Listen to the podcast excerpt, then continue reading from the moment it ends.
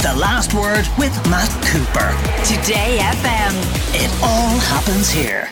Today FM. Well, it seems like the American president, Joe Biden, is taking it to the extremism that is inf- infecting American politics and American life, the extremism from the right, from the near fascists. Let's hear a little bit of what he had to say about this at the weekend. We're at a serious moment in our nation's history. The MAGA Republicans don't just threaten our personal rights and economic security, they're a threat to our very democracy. They refuse to accept the will of the people. They embrace, embrace political violence. They don't believe in democracy. This is why, in this moment, those of you who love this country, Democrats, independents, mainstream Republicans, we must be stronger, more determined, and more committed to saving America than the MAGA Republicans are destroying America. We, the people, are the first words of our Constitution. And we, the people, will still determine the destiny of America. If we, the people, stand together, we will prevail as we, the people. Cal Thomas, as a mainstream conservative, do you endorse that message from your president, Joe Biden? Well, Matt, uh, first of all, we are not a democracy. We are a constitutional republic. The founders did not want a pure democracy because that would have given the states with the biggest populations today, New York and California, the overwhelming vote to determine who would serve an elective office. So that's point number one. Number two, this is rhetoric two months before uh, our November election. It's designed to fire up the base. The only Republicans that Democrats like are the ones who lose. I give you Mitt Romney. I give you John McCain. I give you uh, uh, George uh, H.W. Bush, who lost his reelection battle, those are mainstream Republicans to Democrats. I think there's extremism on both sides, and always has been in our politics, going back to the founding of the country. But I certainly denounce what uh, Senator Lindsey Graham said uh, over the weekend on Fox News Sunday about there being a civil war in this country. I think that's very, very incendiary and unfortunate. I wish he hadn't said it, and I hope he takes it back. Well, actually, let's hear him say that. What happened with Hunter Biden is that the FBI weighed in to make sure a story didn't break for the 2020 election. We now have whistleblowers at the FBI telling Senator Grassley that they were told to slow down and back off Hunter Biden. And I'll say this if there's a prosecution of Donald Trump for mishandling classified information after the Clinton debacle, which you presided over and did a hell of a good job, there'll be riots in the streets. Riots in the street. Does that, that sound, Cal, suspiciously like incitement? Yes, it does, Matt. And we've had riots in the streets, you know, two years ago. We had uh, riots in our major cities, uh, Black Lives Matter, looting, uh, shootings every weekend in our major cities. So this stuff has been going on for some time. And I think it is a byproduct of something much deeper in this country. People put too much faith in politics and not enough of themselves. The media whip this kind of stuff up by having the most extreme people on, on both sides to denounce each other, to claim they're destroying America. Where is the unity that President Biden said he was going to bring? Where is the lowering of the rhetoric that he said was necessary after Trump's name calling? He made all these promises, but he's not fulfilling them. Marion McKeone, what do you make of that? Was Joe Biden's speech at the weekend and one that he plans to deliver in a primetime address this coming Thursday not an appeal to the middle ground?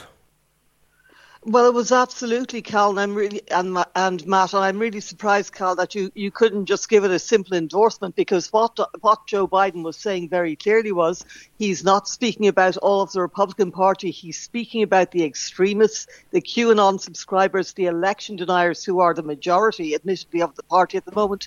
And if you just take a look at what these election deniers are in support of, they're in support of allowing Donald Trump to overthrow the results of a democratic, free, and fair election election.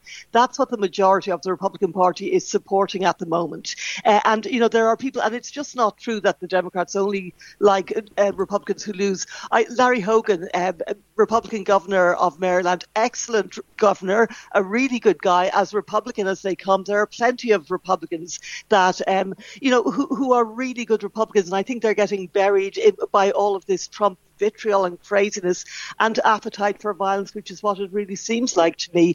Uh, I'm glad that Joe Biden is picking up this. I think this is probably the single most important battle of his presidency because all of this isn't going anywhere. You saw Trump this morning spouting out QAnon more rubbish. I mean, the the, the MAGA people are spoiling for a fight. Yeah, and, and then sorry, Marion. So then, given that, how irresponsible was it on the part of Lindsey Graham? You know, for a long time, a sort of an establishment mainstream Republican to start equating this non-entity Hunter Biden's activities with Donald Trump and his taking of the classified material to Mar-a-Lago. Well, and, and also meant sneaking in Hillary Clinton when he's talking to Trey Gowdy, who, who you know, what he didn't say was Hillary Clinton testified before Trey Gowdy, who was the host of that program, for 11 hours. She turned up on Capitol Hill. She sat there for 11 hours and she answered every question.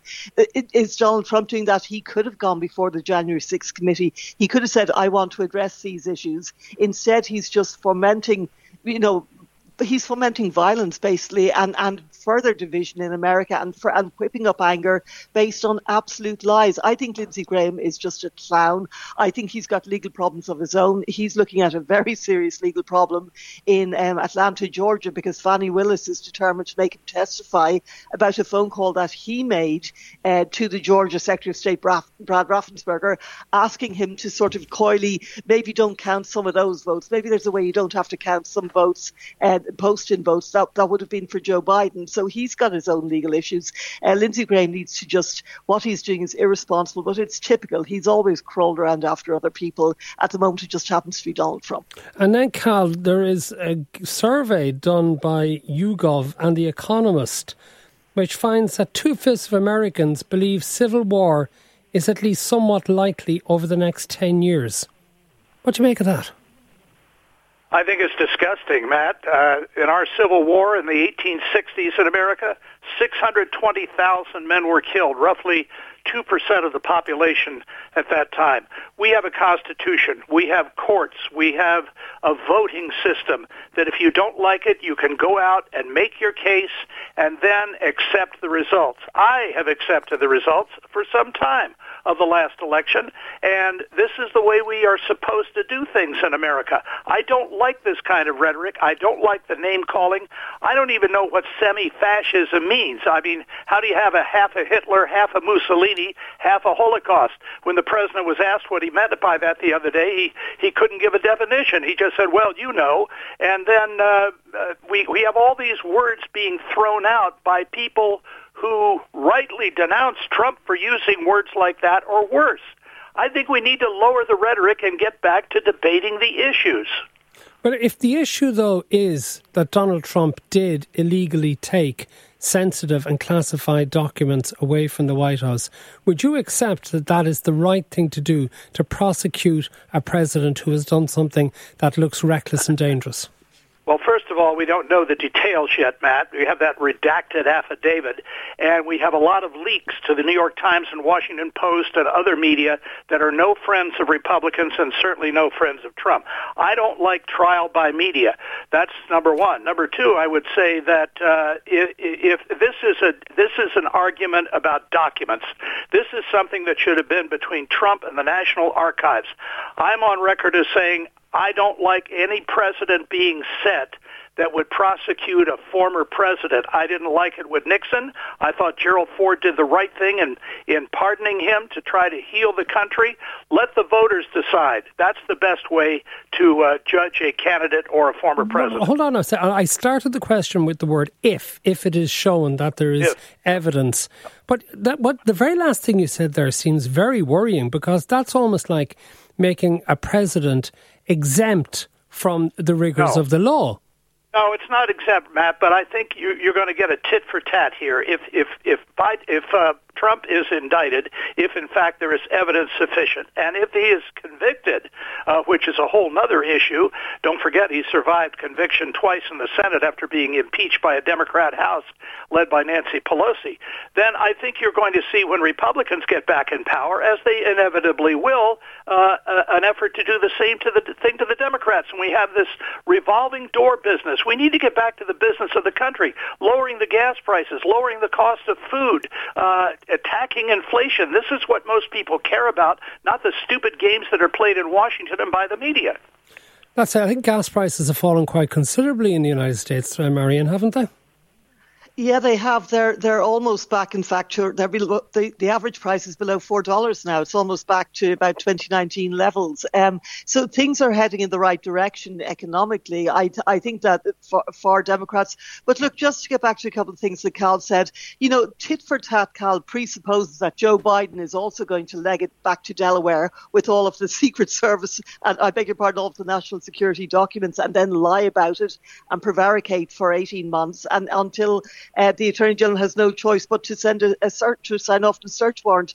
The fact is that other presidents have not, Republican and Democrat, have not behaved like this. You know, yes, it would be unprecedented to uh, prosecute a former president, but no, only because no other former president has behaved in this manner. And that's the real issue here that people are ignoring, I think, that what Donald Trump has done. And, you know, he's also his handling of this, you know, God, I mean, could he just, I think he has just got a decent lawyer, actually. But, but um, I mean, they're dragging this out. They're at the point now where they're saying we still want a special master, even though the Department of Justice has gone through all these documents. You know, let them have it, let them themselves out. But now the Department of Justice, because they're maneuvering, has been given a chance to file a publicly filed 40 page document today saying why there's no need for a special master and setting out their entire case. So basically Trump is just painting himself into a corner with his with his idiocy but also with his malevolence. I mean, you know, he had no business having any of these documents in the first place. Let's not forget that. Okay, we leave it there. Marion McKeone and Cal Thomas, who, of course, are going to be at the Kennedy Summer School in New Ross on Saturday week. We'll give you a bit more details about that next uh, Tuesday when they're with us. And I know that means that Cal will be in Ireland and will be joining us in studio in the near future here as well. Look forward to seeing you then, Cal. The last word with Matt Cooper. Today FM. It all happens here.